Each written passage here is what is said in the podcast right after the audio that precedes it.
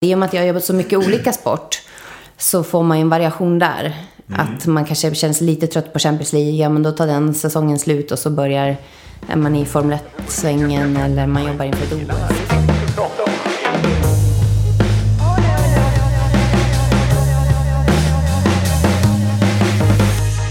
Välkommen till TV med Lok. En podcast där Christian Lok intervjuar kända och mindre kända personer som jobbar med TV. Hejsan svejsan! Idag blir det lite mer sport eftersom jag intervjuat Viasat Sports stora stjärna Frida Nordstrand. Och för er som inte tittar så mycket på sport så kan jag säga att Frida bevakar mest fotboll på toppnivå. Och då brukar man se henne som reporter nere vid plan eller i korridorerna runt omklädningsrummen, den så kallade mixade zonen. Och sen programledde Frida även mycket Formel 1 och har gjort fina längre reportage inför OS bland annat. Frida är född i Sandviken men flyttade till Spanien när hon var tio år gammal, så hon pratar flytande spanska, vilket ju är en stor fördel när hon ska intervjua spelare från Barcelona eller Real Madrid. Och när jag träffade henne så är hon helt nylandad från en Champions League-match i London och låter så här. Jag heter Frida Nordstrand och jag eh, jobbar som eh, reporter och ibland programledare på Viasat, på sportkanalerna. Välkommen hit. Tack. Du har precis landat på Arlanda efter ett par dagar Champions League-cirkus i London. Mm. Och så satte du en taxi och åkte hit. Ja. Så din ryggsäck ligger här bredvid dig. Med och... svettiga träningskläder. Ja, det hinner du packa med? Ja, det är det och en kudde. Sån okay. flygkudde. Det är okay. de grejerna som alltid är med. Och så är det lite handbagage med vattenflaska och annat. Mm. Jag skulle vilja veta hur sådana här dagar ser ut, som när du åker iväg som reporter mm. på en Champions League-match. Om vi börjar med, när fick du reda på att du skulle åka på just den här matchen, som då var Arsenal mot Barcelona? Den visste jag nog i ganska tidigt skede, för de här stormatcherna kan man ju liksom dra sina egna slutsatser allt där Zlatan spelar eller där det är stora möten tar jag nästan för givet att jag ska åka på. Om det inte skulle vara att det krockar med något annat jag ska göra. Så det visste jag nog ganska tidigt. Sen kan det alltid rådas om om det är returmöten och något annat blir mer intressant och sådär.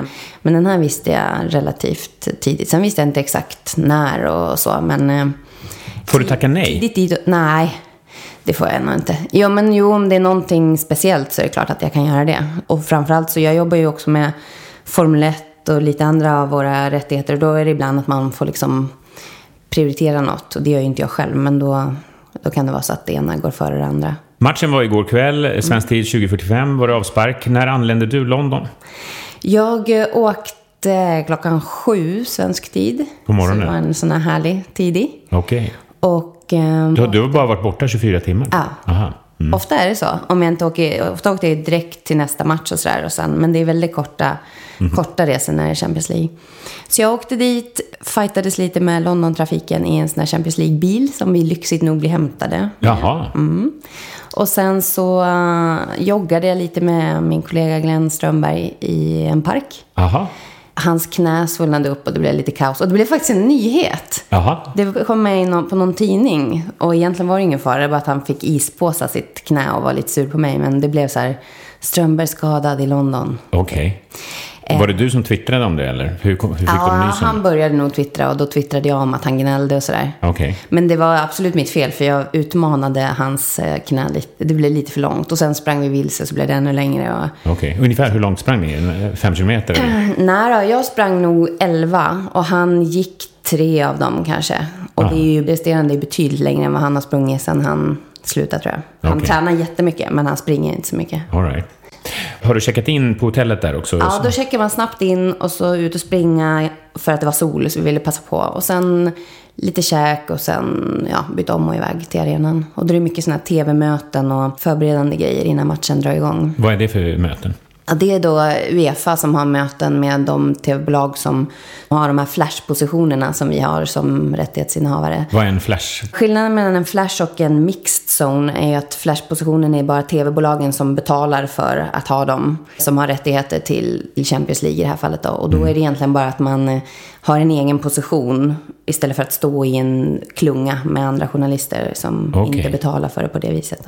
Mm. Och hur många är ni i flashpositionen ungefär?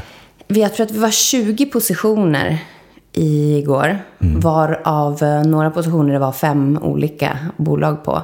Oj. Så det är väldigt många. uppåt 100 personer har betalat för att få bra positioner. Ja, säg att det var kanske... mm, I det här fallet skulle jag tippa att vi var kanske 30 personer som skulle liksom betala för att få en enskild eh, position. Så. Sen är det några som delar på lite olika sätt. Sådär. Och sen är det ett helt gäng som sitter i en mixad zon som det Ja, heter. sen har det ett par hundra säkert som står i en mixad zon. Men de, där är det mer att spelarna passerar och får stanna om de vill.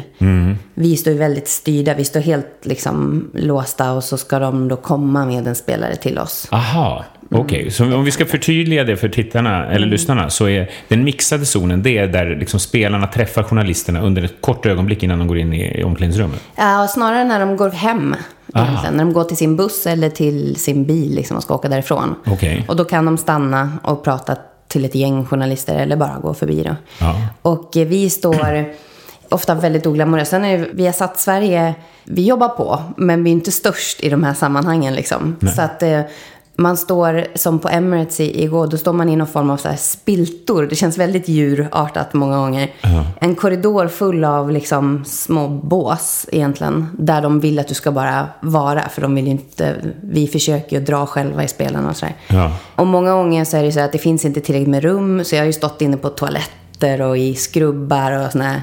Det står janitor på, Ja, ja. på dörren och så. Och ehm, där ska man då stå och vänta på sin spelare. Men man springer ju och försöker kommunicera med. Det är så många kockar. Det är liksom Uefa-presschefer, klubbarnas presschefer, spelarna själva. Så det är många led innan man faktiskt får den man vill ha. Liksom. Ja, så även om Viasat har betalt för att du ska kunna stå där så är det inte säkert att du får någonting. Det sägs ju att man är garanterad en intervju. Okej. Men det kan ju vara med vem som helst. Liksom. Materialen.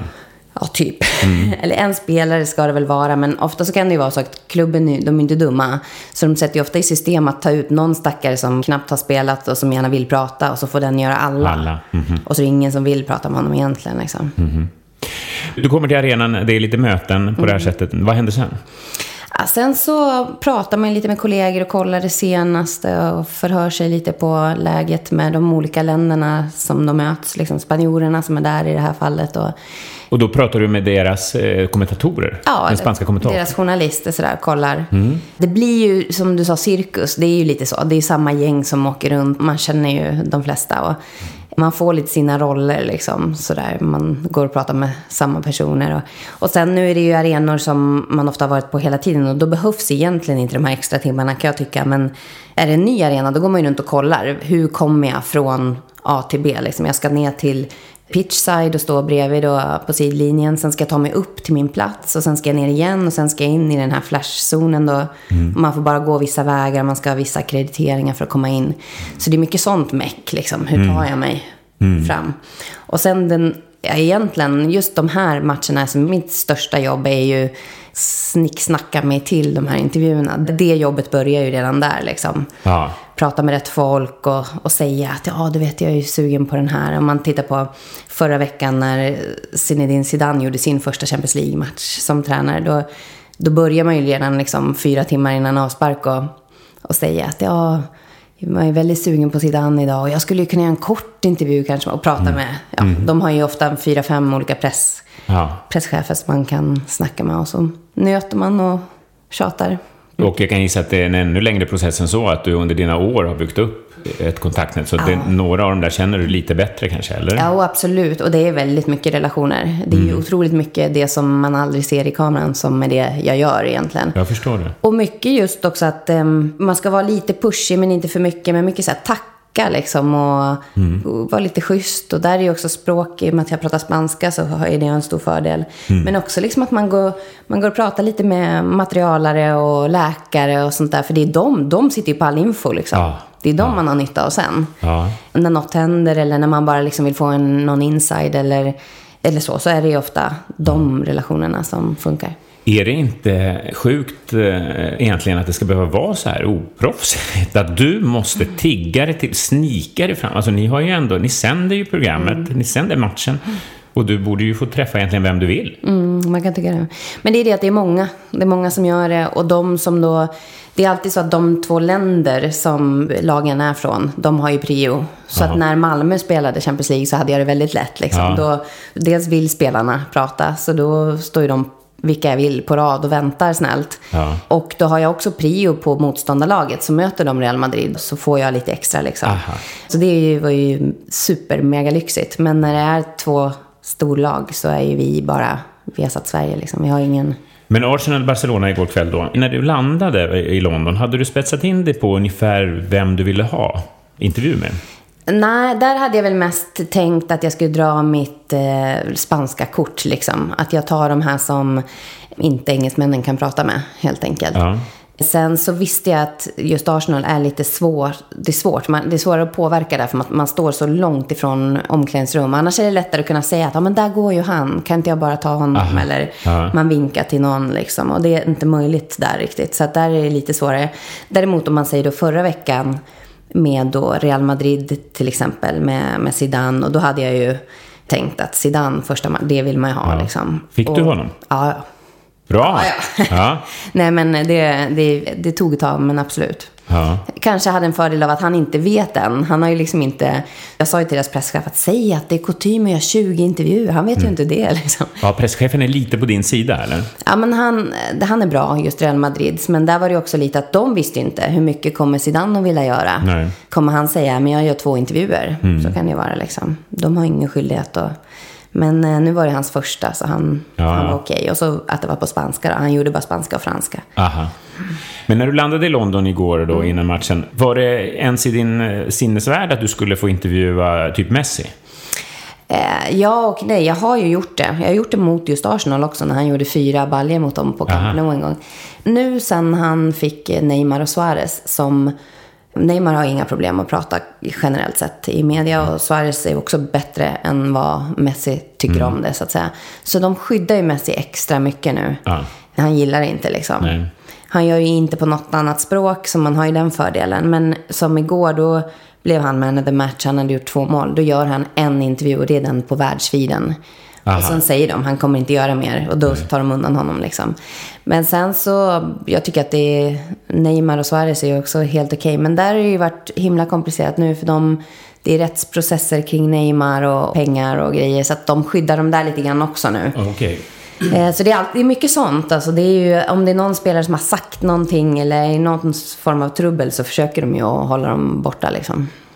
Det är lustigt, jag sitter och tänker tillbaka till när jag var, började med närradion ute i Täby och höll på med min egen lilla bandspelare och så här. Och så åkte jag typ till Vaxholms visfestival och så var det så här, Cornelis Vreeswijk Mm. uppträdde och så försökte jag tränga mig in bak där med mikrofon och snackade med någon och försökte till slut och så kunde jag till slut hugga honom och fick några... Alltså att det ska behöva vara så på den här professionella nivån. Men det är fotbollen lite i ett nötskal också. För att, jag menar, NHL-hockeyn till exempel, de, ju, de har ju som en jättestor del av sin vardag att ställa upp på intervjuer. Så alltså, där är det inte lika konstigt. Du får, göra, får gå in i omklädningsrummen. Och vi hade handbolls-EM nu i Polen och då, jag har inte gjort så mycket handboll och där var man ju ändå sådär att okej, Spanien och Tyskland, de hade ju världsstjärnor på alla positioner och sådär. Man tänkte att det skulle vara lite svårare, men där var det så här, men vem vill du ha? Ta, ta den du vill ha. Och då Jaha.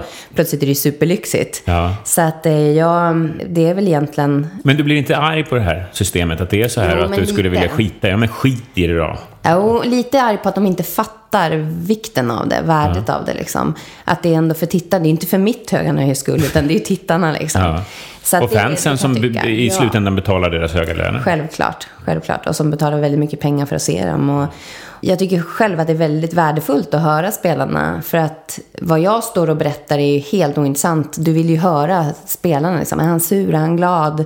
Vad säger Fast han? det är, han intressant att höra, det är intressant att höra det också eftersom du är så i smeten nu. Du får Ja. ju höra vad materialen har sagt. Ja, jo, vis, visserligen. Och visst, det är väl det man vill göra, ge en extra liten närvaro. För idag kan du följa matcherna på ett helt annat sätt. Du kan ju ta del av allt utom det, liksom. Allt utom det som sker i, i korridorerna under läktarna egentligen. Så att det vill man ju förmedla. Men, eh, ja, men jag gillar ju att få ut dem och också liksom få med alla, de här som man aldrig har hört. För det finns ju massa spelare som, jag menar i Barcelona så, nu fokuserar man på tre stycken, men hela det laget har ju jätteintressanta spelare som jag tycker är så här, jag vill att svenska tittarna ska få lära känna, lite Ja. så. Vi backar igen. Du står där. Du har inte spetsat in dig på någon då igår kväll? Eller lämnade du några önskemål om någon? Ja, men jag lämnade alla möjliga önskemål och så får man liksom ändra. För då är det alltid så här, nej men han ska på doping och han eh, är på behandling. Och det som var där var väl att vi hade kommit överens om att jag skulle få Barcelonas tränare, Luis Mm. Enrique. Och det, då liksom började vi där och sen var det lite så här, vi Det visste du redan innan matchen började, eller? Nej, utan då därefter så sa de att "Ja, men vi försöker få honom till dig. Mm. Och då blir det också lite så parerande, för då kommer de med någon så här halvdan kanske är det ofta. Och så tycker man att ja, våga, för tar man den kan de ju alltid säga så här, men du har ju fått, fått. den. Ja. Så att det är lite lurigt. Men det är så otroligt beroende på vilka lag och jag menar, vissa stormatcher så har vi fått åtta intervjuer liksom. Är, och då är det ju de här relationerna igen som Ja. spelar roll. Men när skriver du frågorna? Du vet ju inte vem du ska intervjua. Nej, det går inte. Alltså det gör verkligen inte det. Man får ju sitta och skriva en matchrapport under matchen. Ja. Och skriva upp lite så här utropstecken. Det här hände, det här vill man ta upp.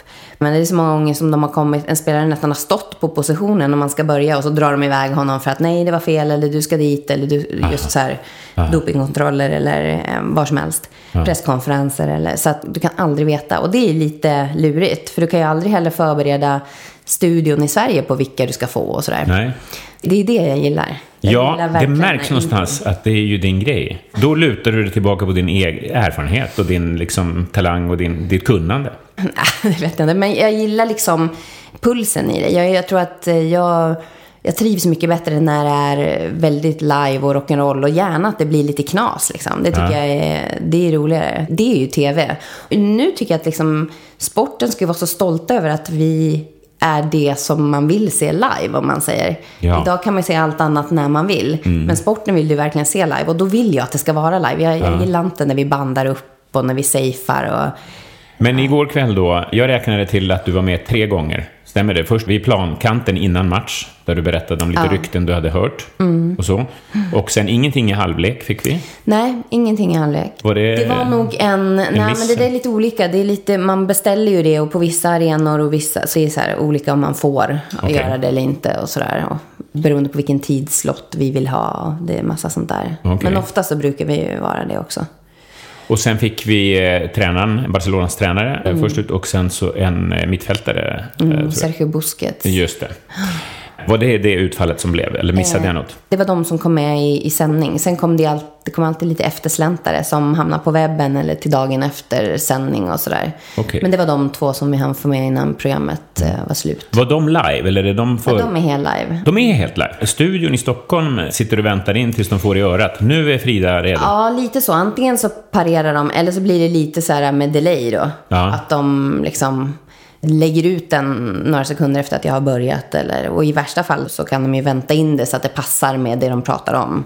Ja. Om det skulle vara så att de är på ett break eller de pratar om den andra matchen just Ja, just då. då. Men, För du kan ju inte stå med Busquets och säga eh, 90 seconds, så är, eller hur? men lite, ibland kan man ju om man känner att nu de vill få in den live liksom. Ja. Men så lite som möjligt givetvis. Ja.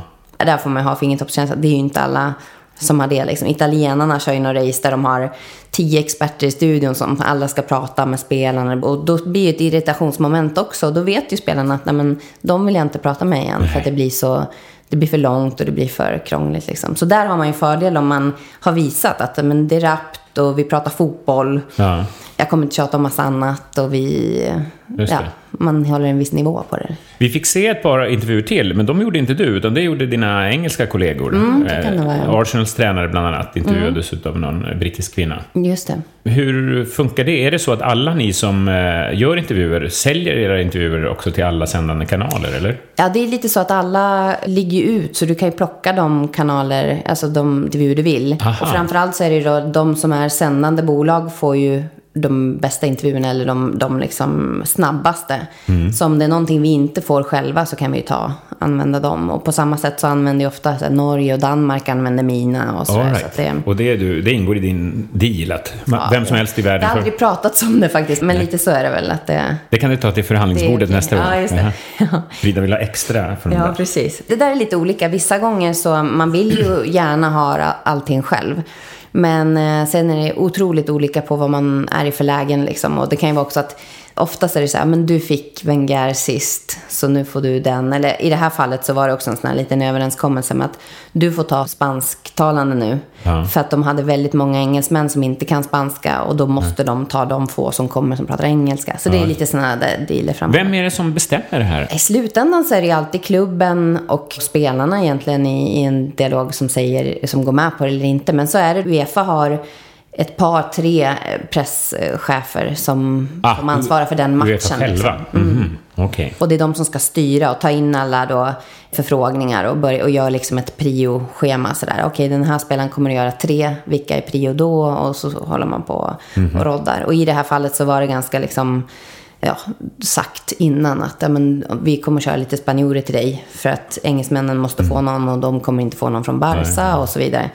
Och så blir man så, jag är ju så, man har jobbat upp någon sån här grej att man får ganska många, kanske lite fler än vad man borde få. Och igår så tyckte jag så här, men det var ganska dålig utdelning. Arsenal var sura och de tog inte ut så många. Men då får man höra sen att ja, men de som då är host broadcasters som ska ha mest, de fick en intervju. Jaha. Och då blir det lite så här, ja, okej, sorry. Ja, bra jobbat Frida. Det är liksom, man får bara... Var, är, var sitter du under match? Oftast med kommentatorerna. Jaha. Mest för att jag vill gärna ha tillgång till reprisbilderna på, uppe vid deras skärmar. Men annars eh, ibland nere liksom på sådana här observer seats bakom bänkarna. Eller om det är en, till exempel när Malmö spelade, då sitter man ju på en stol bredvid bänken för att kunna ge en extra Mhm, rapport. Och så, så det är väldigt olika vad man har för... Igår då bredvid Glenn Strömberg. Mm. Men du hörs inte. Du måste vara tyst. Du får inte ropa. Eller, inte. vad händer om du kommer på något fantastisk detalj som Då de missar? skriver jag något. Aha, och ger till Glenn Strömberg? Ja. Mm. Så läser han det? Händer det? Hände det igår? Vi skrev nog ganska många grejer, men då var det, det ju, ofta blir det så här, ta ni med mina lurar när jag går ner, lite Ja. sådana. Men det var någon, jo men det var någon grej sån här, någon jag såg började värma upp. Och då skrev jag det, notera att Walcott värmer. Jaha. Och då skrev han tillbaka och så här, ja och den och den och den och lite så här tjurigt att jag såg det. Det var många andra som värmde också. Men eh, visst, lite så skriver man till varandra. Men mycket blir också en förflyttning för mig. Att bara ta sig från kommentatorsposition och ner och upp och är ju, tar jättestor tid. Ja, jag förstår det. också. Det är stora arenor liksom. Hur slutar en sån där kväll för dig? Jag brukar oftast dröja mig kvar faktiskt till bland de sista, även om vi har slutat programmet. För att eh, jag tycker att man ofta kan, särskilt om det är på sådana arenor där man står nära omklädningsrum, då kan man ofta haffa folk i, när de liksom är på väg hem och Aha. alla andra har gått hem. Har du fått någon storstjärna på det sättet? Ja, ganska många gånger faktiskt. Och just också att ehm, till exempel när vi ständigt då följer Zlatan givetvis, då är det ju ofta att man vet att han kommer vara kvar länge i omklädningsrummet och då får man liksom, det blir halva jobbet blir att försöka få ut honom innan programmet är slut. Men Nej men ofta så tycker jag att man dröjer sig kvar tills man vet att nu, det är ingen kvar liksom. För man kan alltid missa något som händer. Och det kan ju användas till dagen efter eller till någon webbsändning eller någonting. Jag tänker på de här frågorna du ställer. Den eh, vanligaste och klyschigaste frågan är ju hur känns det? Mm. Och den kan man ju skratta åt, men den är ju väldigt relevant på ett sätt. Alltså jag är glad att du säger det, för jag tycker att det är den mest, eh, den har så dåligt rykte. Det är väl exakt det man vill veta. Jag vill verkligen veta hur det känns. Ja. Sen är det också, någon, det ligger någonting tycker jag i att vad de säger är sällan det mest intressanta, utan det är liksom hur de säger det. Aha. Ser de besvikna, alltså jag har aldrig varit med om nästan att folk kommer ihåg exakt vad någon sa, men man kommer ihåg, så här, kommer ihåg när han var sur, eller när Ja. han var glad, eller när han skojade där, eller när något hände liksom. Man får väldigt mycket råd när man börjar jobba med det här ju. Och eh, som ung tjej kanske lite extra sådär. Du ska vara så här, du ska vara... Men något jag har försökt hålla sådär stenhårt på, det är verkligen det här med att jag vill ju få dem att berätta någonting. Sen hur, det får man ju testa sig fram. Men det, jag tycker inte att det är intressant att jag ska berätta för dem hur matchen har varit eller vad jag tycker. Utan jag vill liksom att de ska känna att de själva kan säga för fasen vad dålig jag var idag. Liksom, eller vad det nu må vara. Inte att jag ska försöka sätta dit någon världsstjärna. För det Nej. fattar väl de själva. Hur får du dem att berätta det då? Nej, Vad men lite genom så här, hur känns det? Men att bara så här, få dem att känna att okej, det här är inte en hotfull miljö. Nej. Och därför tycker jag också att det är samma sak där. Att på samma sätt som man tycker att man inte får säga hur känns det så ska man vara så hård. Och jag tycker att det är lite osmart liksom. Jag tycker att det är väl lite common sense och um, bara sådär uh, street smart sätt att bara vara lite, hur skulle jag själv känna om jag kommer jättebesviken här nu och egentligen Ja. inte vill göra den här intervjun. Ja. Hur blir jag då om någon är lite dryg? Det, det, är liksom, det är inte svårare än så. Så jag försöker bara att först i alla fall få dem att känna att okej, här vill vi bara prata lite om matchen och jag får säga vad jag vill. Och då gör de ju ofta det. Och då kan man ju liksom, ah, hur menar du där? Eller hur, är ni verkligen nöjda med Eller ja, fort, fortsätta liksom. Men att man ändå bara skapar en situation där de känner att det här handlar inte om något hot. Liksom. Jag ställs inte inför detta här, utan jag bara... Vad har du för standardfrågor som du vet funkar bra, förutom hur känns det? Det är olika varianter på hur känns det, tror jag. Okej, kan du dra För några? att inte, ja, men det är bara så här, hur känner du liksom? Eller man bara vänder lite på den Ja. för att den har så Hur känns det? Ja, exakt. hur mår du? Nej, men lite så här... Och också lite att man tar några små ord innan man börjar. Mhm. Bara för att få dem känna att... Eh, ofta har man ju träffat dem förut, men lite så här hej hej och kanske så här tack för att du ställer upp liksom. Jag fattar att ni inte är glada. Och, eller jag ska hålla det kort och Ja. schysst, tråkigt att ni förlorar. Liksom att man får något litet sådär, så man inte blir så stirrig. Det finns ju folk som har jobbat i 20 år med det här som fortfarande blir helt, nu kommer han, nu kommer han, hallå, han ropar, han ropar. Och det blir så här jättekonstig, upphetsad stämning istället för att man bara, tja, hur känns det? Ja. Ja, men lite bara ta det, ta det lite lugnt. Liksom. Och några spelare måste ju känna sig lite tryggare med dig efter alla år också. Att, ja, Frida, vad skönt. Ja, alltså dels det och sen är många är ju trygga i att få prata spanska till exempel. Att de känner att det blir en annan typ av intervju när de får göra det på sitt språk. Men sen också så tror jag att många sportjournalister har kanske själva varit spelare eller är kända i sitt land och tar ganska mycket plats och vill liksom få den här pondusen gentemot spel. Och då blir det ju någon form av maktkamp som de inte får hos mig då.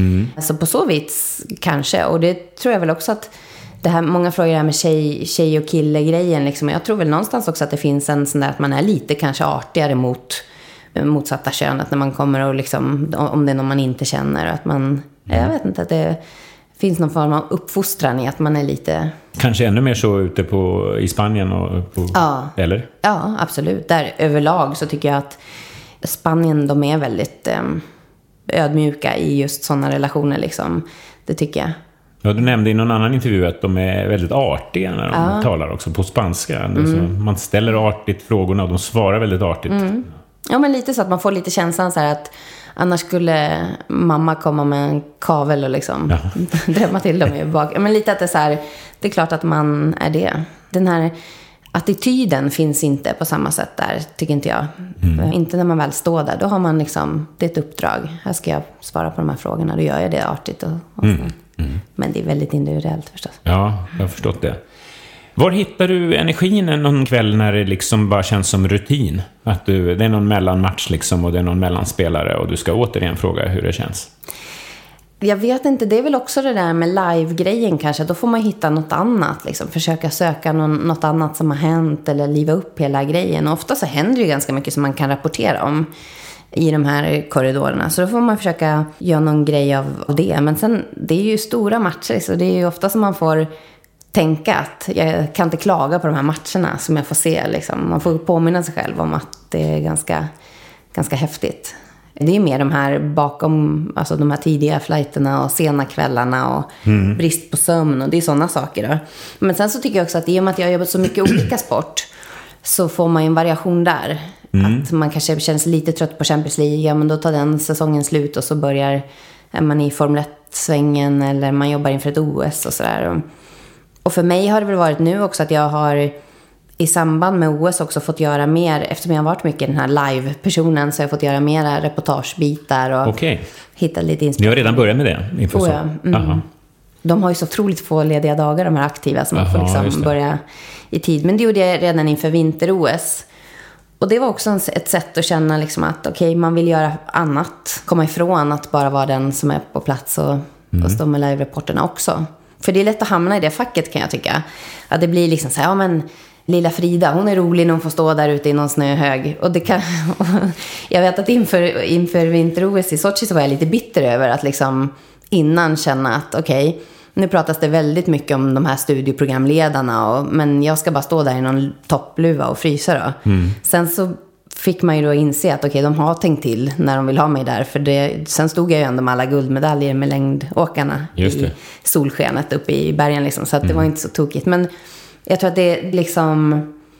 Även jag måste ju hitta sätt att göra andra grejer så man får inspiration till de här live-grejerna så att det inte bara blir rutin. Liksom. Jag har inte sett det i Formel 1-sändningarna. Vad gör du där? Ja, det är lite mer en kombinerad programledare-reporterroll där Dels är vi där mycket längre. Vi är ju där liksom över träningar och kval och race. Så det är flera dagar. Och sen då är det väl mer att vi gör programmet live från griden. Liksom. Aha. Vilket är helt unikt tycker jag. Vi får liksom stå bland bilarna och göra intervjuer med förare minuter innan de ska köra iväg. Oj. Det är ballt. Wow, ja.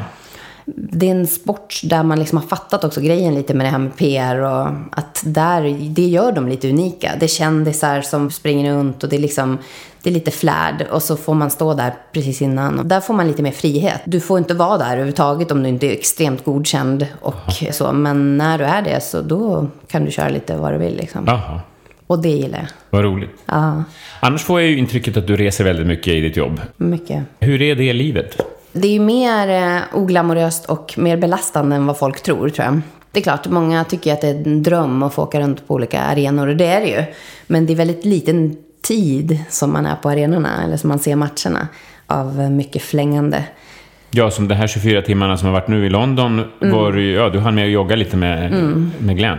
Och det var egentligen höjdpunkten förutom matchen liksom. Ja. Men, eh, nej, men så är det. Och Formel 1, då är det ju liksom Australien, Brasilien, Malaysia. Det är mycket långa mm. sådana här som man får veckla ut sig ur flygplansstolarna och sådär. Men ehm, jag tror att nu har jag ändå hittat lite mer rutin i det. Så att jag har skapat min vardag i det som gör att man pallar på ett annat sätt. I början så var man väl mer liksom hispig kring det och gjorde av med mer energi än vad man behöver. Liksom. Så att nu, nu känns det ändå okej. Jag har mina Vad har du för knep? jag sover så fort jag ser ett flygplan verkligen. Och Det gjorde jag inte innan. Det har blivit en, en rutingrej. Jag bara Du sätter dig i stolen som- och somnar. Aha. Och det är ju bra. Därav Sen- kudden i handbagaget. Mm, fönsterplats och kudde. Och sen så um, att jag tränar. Och det har blivit också ett sätt att liksom uppleva någonting.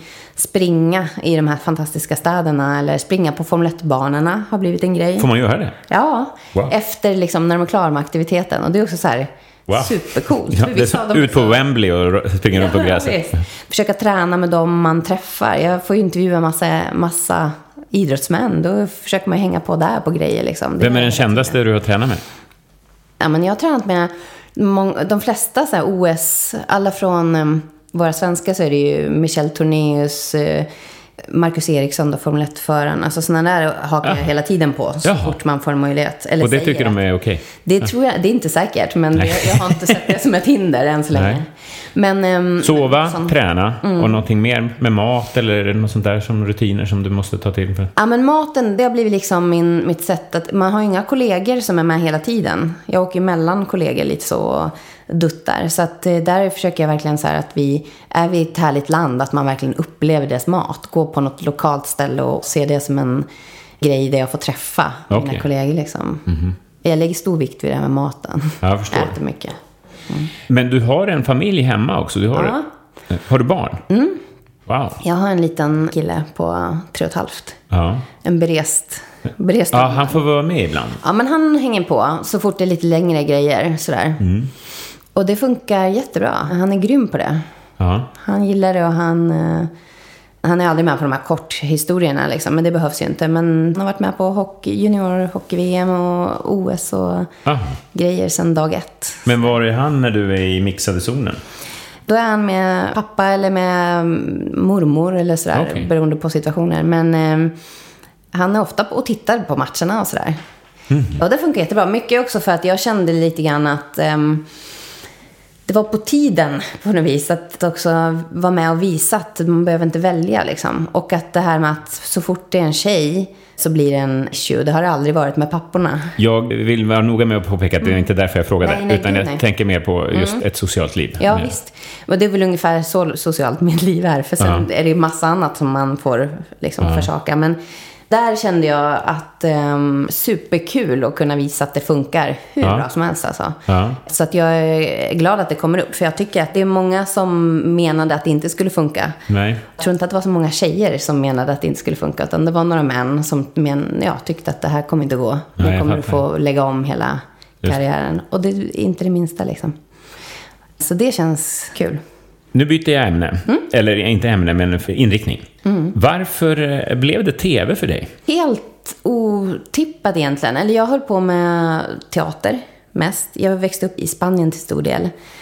Och höll på med teater. Gjorde ett år i England på en teaterinriktad skola och sådär. Sen hade jag några år där jag testade lite dans och lite musikal och, olika. Och sen landade jag i att det var jag inte lika bra på. Eller liksom teater var min grej. Och när jag höll på med teatern så jobbade jag utbildade mig inom det och jobbade med det. Då var det mycket att man, folk gjorde radio och tv och så för att fylla ut. För man jobbar ju kvällar och helger. Och, och då um, startade något som heter Kanal Lokal i Stockholm, Malmö mm. och Göteborg och så. Och så toksatsade på att de skulle vara liksom först med det här med massa live-tv som bara ligger och ja. när du än sätter på tvn så ska man finnas där. Så där fick jag vara med och leka. Och det var ju bästa skolan ever. För att de behövde fylla ut live-timmar. Så man fick göra massa roliga grejer. Vad gjorde du då? Jag började med att ha lite träningsprogram. Prata kost och hälsa och träning och sådär. Men sen, ehm, jag och Anton Körberg till exempel hade något live-program i tre timmar på fredagar. Helt oklart vad det handlade om, men vi hade massa gäster och liksom sådär. Och, och ehm, där var det mycket så att hade man idéer så fick man genomföra dem också. Så jag kom på lite olika program som jag ville göra och så gjorde jag dem. Och då var det en där som sa att jag borde göra mer sport eftersom jag gillar sport. Och jag gjorde ju sport på Kanal Lokal också. Och då så visste hon att de sökte på Viasat. Så jag sökte och jobbade parallellt med de två ett tag men hade som ambition att fortsätta med teatern. Men så tog jag lite sabbatsår från teatern men kom liksom aldrig tillbaka. För det är nästan samma grej tycker jag som jag gör. Man mm. åker runt i världen istället för i Sverige ja. och improviserar liksom och spelar lite. Fast samtidigt måste jag säga att eh, en stor del av din talang är ju också det här att du får till de här sakerna. Att du snackar in, att du finns, mm. alltså det du berättade innan här. Jo, men det är väl en, en del av teater, liksom, bakgrunden kanske. Ah, ja, men improvisationsgrejen och mm. lite orädsla för, för den delen av det ja. kanske. Men sen tycker jag också att det har varit rätt skönt för att jag har aldrig känt det här att oh, det här måste jag. Och då tar man sig an det lite mer avslappnat kanske. Jag, jag tar inte mig själv på så stort allvar i den här rollen. Nej, fortfarande inte? Nej, jag tycker inte det. Nu är jag lite mer så att jag börjar tänka att vad ska jag göra sen? Aha. Eller liksom, vill man bara göra sport? Vill man göra mm. annan tv? Och jag, jag gillar ju också tv. Liksom. Jag gillar det här mötet och intervjumomenten. Och vad kan man, hur kan man utveckla det och vad vill man göra mer? Mm. Men det är egentligen första gången som jag börjar känna så. Nu har det varit mer så här, men jag tyckt att ja, men Viasat har det här. Ja, men jag, vill, jag vill göra det här. Det har jag gått och sagt till någon. Jag, jag tycker att jag ska göra det här. Ja, okej. Okay. Ja, så har det liksom bara wow. lett till det andra. Så det har inte varit någon liksom stor plan för mig. Utan man har ju fått höra en del om att vi programledare, eller vi som syns i TV, gör det för att vi vill bli sedda och få uppmärksamhet. Mm.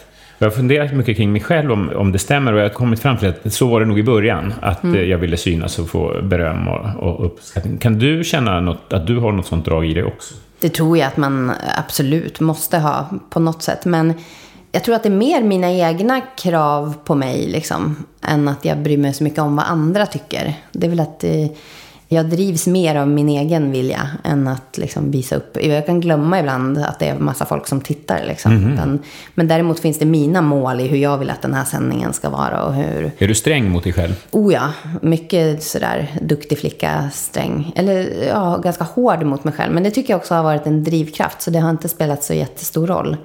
Men däremot så tror jag att jag är mycket bättre när, som sagt, när det är live och jag får, också när jag får fullt förtroende. När folk tycker att det här är du bra på, bara kör. Då blir jag lite bättre och lite liksom, än när det ska repeteras och tas om och man ska få regi i det. För då övertänker jag det liksom i den här rollen. Så att eh, det är en del som jag har fått utveckla mer. Liksom att, ehm, för det blir också så här, vem, vem ska jag vara då? Mm. För det hinner man ju inte tänka på när man bara kör. Liksom. Nej. Men absolut, tillbaka till frågan så tror jag väl verkligen att man har den grejen i sig. Men jag tycker också att jag försöker ofta tänka på om jag tittar på tv, vad vill jag se? Mm. Och jag gillar ju inte alls när det blir så att man tar för mycket fokus. Liksom. En reporter eller en programledare blir för mycket jag. Det vill inte jag se. Så att jag försöker hela tiden påminna mig själv och ha med att jag ska vara någon form av förmedlare. Och att man vill se de aktiva idrottarna. Man vill se och höra dem. Och då ska jag bara vara liksom någon slags sluss mellan tittarna Men dem. vill du inte ta mer plats ibland? Känns det inte så? Nej, men inte på det viset. Jag tycker det är roligt om jag får liksom berätta något och spexa till det sådär. Jag vill inte att det ska kännas hemma att man säger, men åh, sluta prata, vi vill höra spela, eller sådär. Jag förstår. Jag vill gärna att de ska känna att, åh, hon får dem att prata. Den vill man ju komma åt mycket hellre. Och jag vill inte bli någon roll i det liksom. Och där tror jag att jag har kommit undan ganska bra också om man tittar på det här äh, näthatsdebatterna i att man, om man inte tar den platsen riktigt eller försöker bli någon personlighet inom det så kommer man undan på det också. Att det Har du varit förskonad från näthat? otroligt, tror jag. Om jag jämför med vad man har hört från kollegor och sådär. Ja. Och jag tror att det beror på dels det, att jag själv är inte så aktiv i sociala medier på det viset. Och liksom jag går inte in i det så mycket heller. Men också att jag ofta är på plats. Och då blir det svårare att ifrågasätta. För att ja, det är lättare att säga till någon som sitter i en studio och pratar om något att de vet inte vad de pratar om. Än om jag står med Messi så gör jag ju det. Mm, just Liksom. det. Då är det ju bara så. Hur ser du på kändisskapet som har kommit med det här? Att folk känner igen dig nu? Det har ju ganska nischad eh, publik. De eh, är ju jättefina liksom. De gillar ju fotboll och de jag träffar, om det är någon som känner igen mig så vill de ju bara veta typ något om Messi eller Zlatan eller något om någon match. Så att eh, den, det är bara kul. Och, Men det finns det inte väldigt mycket, särskilt gubbar som sitter hemma i soffan och tror de kan bättre och som ska liksom lära upp dig? Det har inte varit så mycket av det. Nej. Eller så är det jag som inte har letat liksom, eller tittat. Men jag tycker inte att det har varit så farligt. Jag tycker dels att jag har fått en extrem liksom, hjälp och stöttning av mina gubbar, tänkte jag säga, men mina liksom, runt omkring mig. Alla experter och kommentatorer och har ju varit från dag ett sådär att gud vad kul och, och peppat. Och det är många som tror att det kan vara tvärtom, att man känner att här kommer det någon som... Men de har ju varit, det är mina bästa, bästa Aha. vänner liksom. Vad fint. Ja. Då, då känns det som att de är rätt trygga i sina egna roller då? Exakt, oftast är det ju så. Och de lyfter ju mig hela tiden, mer än vad jag förtjänar många gånger. Liksom. Och eh, det hjälper ju också, tror jag. Att det, det känns, att folk ser liksom, att man har en bra relation till de här experterna man står med och sådär. Men kändisskapet återigen, vad är det jobbigaste med att folk känner igen dig? Nej, men jag vet inte om det är. Det har väl varit så här när man sitter på något flygplan och är jätte, jättetrött och det är så här, hela Malmö ska åka på den, eller har varit på den matchen och har druckit lite och sjunger någon Frida-ramsa när man försöker sova. Det, det är sådana gånger som, men annars det är Vad gör du då? få, liksom. Vad gör du då? Man vinkar en gång liksom, sen så. så Åh, jag är bra på att sova. så Ja. Du byter inte vagn eller sådär, buss eller? Nej, det, det har varit liksom på flygen och så, här, så det har inte gått. Jag tycker det är jättekul. Oftast är det också så här, folk kommer fram och säger någon sån här, ja, hur är det med AL idag? Liksom någon, något F1-fan liksom. Eller hur är Kimi Räikkönen?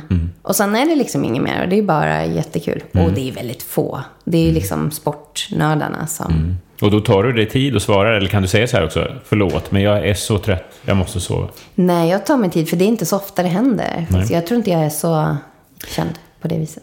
Vad har du för förebilder inom den här branschen? Vilka kikar du på och inspireras av? Vet du, den är jätte... Den borde jag ha tänkt på mer, för jag fick den frågan förut också. Och Av vem? Vem fick du den frågan? När jag gjorde en podd med, med Holmgren så pratade han om så här, vilka kvinnliga förebilder. Då blev jag så irriterad på mig själv att jag inte kom på. Jag menar inte kvinnliga. Nej, jag tror att inom sporten så vet jag inte om jag har det. Nej, men inte så... Jag har mer så här i livet liksom. Okej, vilka är det då? Ja, men jag inspireras av folk som tar för sig och vill. Och nu tänkte jag på så här, Malena Ernman som bara kör och är så jävla bra. Och säger vad hon tycker och skiter i vad folk... Alltså sådana mer. Just det som jag vet att jag sa när jag pratade med Niklas Holmgren där i hans podd så kom jag på Eva Röse. För att hon var min... Man hade så här liten mentorgrej i eh, teaterutbildningen. Och då var det också så här att bara att det var en person som har lite skinn på näsan och lite så här gör så här eller varf- ifrågasätter mina val och var lite, oh, hon bara körde. Sådana personer mer, där jag känner att de inte tar allting på så mycket allvar. De gör sin grej, de bara öser på. Det är väl mer det. Inte någon ur sport-tvs värld som du tänker, jag vill vara som Lars-Gunnar Björklund. Nej, men däremot så har jag varit liksom... Jag har haft så här, Tommy Engstrand som har verkligen tagit sig tid eller sagt liksom så här, Frida du gör så här och du lyssnar inte på dem och såna fina människor som jag tycker är helt fantastiska. Han är väldigt fin Tommy, jag har fikat Mm. med honom några gånger också. Magisk liksom. Eller Zacke Zacke, Zackrisson som liksom, man har suttit som liten och bara tänkt, vad säger han liksom, farbrorn? Han är fantastisk. Och där har jag inspirerats av sådär att jag tänkt på att Gud, han ställer aldrig några frågor i sina intervjuer. Han bara öppnar samtal. Och det har jag tagit med mig. Så man plockar ju här och där från folk. Men däremot så läste jag en artikel här i, nu när jag var på någon resa. Som, där det stod att man ska hitta någon som, där man vill vara om tio år. Jaha. Och bara liksom kontakta den. Och att det behöver inte vara inom sin egen bransch. Men liksom någon som har kommit dit jag skulle vilja vara om tio år. Och tänkte jag, fan, det ska, jag ska sätta mig någon dag och bara så här. Ja. Vilka då? Och också... att du det- kom inte på någon spontant? Nej, Nej. jag, tror att jag, jag somnade väl eller något. Det var på något flyg och så Mm. var det inget mer med det. Men jag gillar den tanken ändå. Att, för jag kan tycka i Sverige, om man igen det här med Varöse mentor, att vi skulle kanske behöva mer att man hjälper varandra, liksom, lyfter varandra. Och också mellan kanaler och det kan bli lite slutet tycker jag. Verkligen. Jag har haft eh, en mentor och jag är Mm. mentor åt en eller två personer kan man säga. Jag tycker det är fantastiskt Mm. att få vara det också. Och att någon lyssnar och liksom, man ser hur den växer eller förändras. Mm. Och så tänker jag att man kanske inte alltid behöver heller liksom att det ska ta massa tid av den personen. Utan det kan ju vara bara att man bestämmer sig för att den här personen ska fundera på hur, hur jobbar den? Hur, hur gör den? Och, och kanske ta kontakt liksom. om- Men det behöver inte vara så en stor grej. Men det är nog bra. Och jag ska också verkligen försöka vara sån som lyfter andra. Mm. Hur gammal är du nu? Jag är 35. 35? Ja, Mm. men då är, då är du en ung mentor. Alla spelarna är yngre än mig nu. Det var de inte i början. Nej, just det. De är mycket yngre. Tycker man så här, ja, lagkapten och så när man tittar på ålder så man, Ja, herregud lilla vän. Framför fler mentorer. Ja, men enkelt. jag tycker det. Det är nog viktigt. Hur tänker du om din framtid i tv-branschen? Ja. hänger ihop med det vi pratar om. Ja, det är um, först på senare tid som jag har börjat tänkt på min framtid. För att det har rullat på. Det liksom har hänt så mycket med Viasat och med alla rättigheter så här på senare år. Så då har det bara, man har bara åkt med på det. Okej, nu har vi fått in det här. Ja, men det vill jag göra. Nu har vi fått in, och framförallt med två OS, ett som vi har gjort och ett som vi ska göra i år. Så har det öppnat så mycket. Då kan man göra så mycket mer. Okej, vad vill vi göra i fri-tv med OS och sådär. Och jag har väl också fått möjligheten att säga också att jag, jag skulle vilja göra en årskrönika. Ja, men gör det. Och jag skulle vilja... Men sen så kommer man ju till sen då? Och där känner jag väl lite att jag absolut skulle vilja göra annat än sport. För att, eh, ja men mycket för att inte fastna i det också. Jag vill inte känna att jag själv blir bitter för att jag inte tog stegen åt andra håll sådär. Vad skulle det kunna vara? En talkshow eller? Ja, det skulle kunna vara egentligen vad som helst som jag känner att jag står för. Liksom. Bara inte är um, förnedrings-tv som jag inte själv gillar. Nej. Men skulle du kunna åka ut med Antikrundan och vara programledare för det, eller? Ja, Ja. absolut. Nej men verkligen. Det är samma sak som med sport tycker jag. Att det ofta så är det ju så att det kan vara en sport som man inte alls är intresserad av. Men börjar du sätta dig in i det så är det ju helt såld. Och så är det ju med, med tv också. Och sådär. Om man, får man ett uppdrag och man tar sig an det ordentligt så blir det ju superintressant. Men sen så det jag brinner för är ju det här intervjumötet egentligen. Liksom att jag älskar ju att höra människors story. Och jag gjorde en intervjuserie inför Sochi där vi skulle fokusera, den hette Där allt började, där vi skulle liksom fokusera lite grann på vilka är de här människorna? För det blir så mycket prestationer. Men vilka är det bakom då? Det finns ju en hel armé av människor som har gjort det här möjligt. Och den resan var också lite så här som öppnade. För att när man satt med folks mormödrar och hundar och liksom tränare och det blir tårar och det blir skatt och man får vara med på en hel resa. Då kände jag att det här saknar jag ju i min live-cirkus. Så att mera sånt liksom. Ett tips som jag fick för många år sedan, det var att eh, gräva där man står och sitta still i båten. För att man själv tröttnar snabbare än tittarna. Jag gjorde en talkshow på TV4 som heter Sen kväll med Lok i nio år. Och de flesta på gatan skulle nog gissa, nu har man väl glömt det, men då att jag kanske höll på i fyra, fem år. Och det är lite samma kanske, jag tycker att det är ett ganska bra råd. Man blir ju bättre och bättre då också på sin eh, Jo. grej. Så är det ju. Och man är väl, det är helt rätt. Man vinner ju ofta. Så är det väl. Ja, Absolut. särskilt den unga generationen kan jag tycka. Att man hela tiden ska byta jobb och liksom... Men jag har varit länge på Viasat nu. Det var någon som sa typ nio år. Jaha. Jag vet inte om det stämmer, men det kan vara så. Jag hade gissat fyra, fem. Ja, du ser. Du ser, exakt samma. Apropå sen kväll med Lok, så min granne som jag springer mycket med, han var någon form av sån här rolig stand-in för dig i en inledning av ett program. Så kom han in och satte sig och sa att han Ja, han såg du. ut som en, look, jag, en ja, lookalike. Sjuk lookalike. Okej. Det är roligt. Är han det fortfarande eller? Ja, men inte Ja. lika mycket, men absolut. Ja. Jag kan säga att jag minns det där mycket väl och det var oerhört obehagligt för mig att redaktionen hade valt ut en person Mm. som de tyckte var lik mig, som jag skulle träffa. De hade klätt upp honom i samma kläder som jag Mm. var också. Tyckte du det då? Nej, men det går ju inte ut. Om jag skulle ta in någon som var en Frida lookalike så skulle du bara tycka det var obehagligt. Ja. Antar jag. För det var ju roligt för att jag vet att jag såg det och man såg ju det inte förrän du kom in. Nähä, Det jag var ju på, ja, men det var ju på håll också sådär i och för sig. Men eh, Ja. det var väldigt bra. En väldigt kul grej. Ja, så där kommer jag ihåg. Han var bra. Han var briljant säkert och all kärlek till honom. Han är bra. Jag minns att jag led lite. Ska vi avsluta intervjun med att du får tipsa om någonting som du tror att de flesta lyssnarna inte har upptäckt än i tv-världen? Jag har ju fastnat nu i någon sån här... Man hinner ju inte titta lika mycket som man skulle vilja. Men eh, jag gillar att titta på andra, vad andra länder gör. Och också ser man ju att det går ju mer mot det här att folk gör sin egen tv och sådär nu. Och fansen på läktarna gör sin egen grej och sådär. Men något som vissa andra länder är väldigt bra på, det är ju när fotbollsspelarna framför allt, men idrottsmän överhuvudtaget pratar med varandra. Om du har tänkt på att alla sätter handen framför munnen nu när de pratar, för Ja. att det inte ska kunna ses vad de säger. Just det. Så det är många länder, och framförallt Spanien, som är jätteduktiga på att dubba det så att det ser ut som de säger något helt annat än Ah, de säger. ah. Och de här finns ju textade, men de finns ju också på olika språk. Mhm. Och de är vansinnigt roligt. Hur hittar man det? Vad söker man Ja, på? det är något som heter Cracovia på spansk tv som bara är parodi på, men då är det också att de själva, det är skådisar som är utklädda till spelarna och sådär. Okej. Men de har klipp, men annars så, jag har sökt på så här bästa dubbningar, fotbolls, du vet så. Ja, det är ganska enkelt. Men vissa är helt klock, det, det går inte att tänka sig vad annat de säger än det som de har. Nej, nej, nej. Sen är det lite roligare förstås om man kan språken, men de finns ju på alla, Alla textade och på alla språk. Vad roligt. Det ska jag kolla Sånt upp. är kul. Tack för tipset. Ja. Och tack för att du var med Frida. Du skulle ha förberett mig på den. Det här var alltså podcasten TV med Lok, idag med Frida Nordstrand från Viasat Sport. Tack för att ni har lyssnat. Gå in på iTunes och betygsätt våra avsnitt eller skriv en kommentar, då blir vi glada.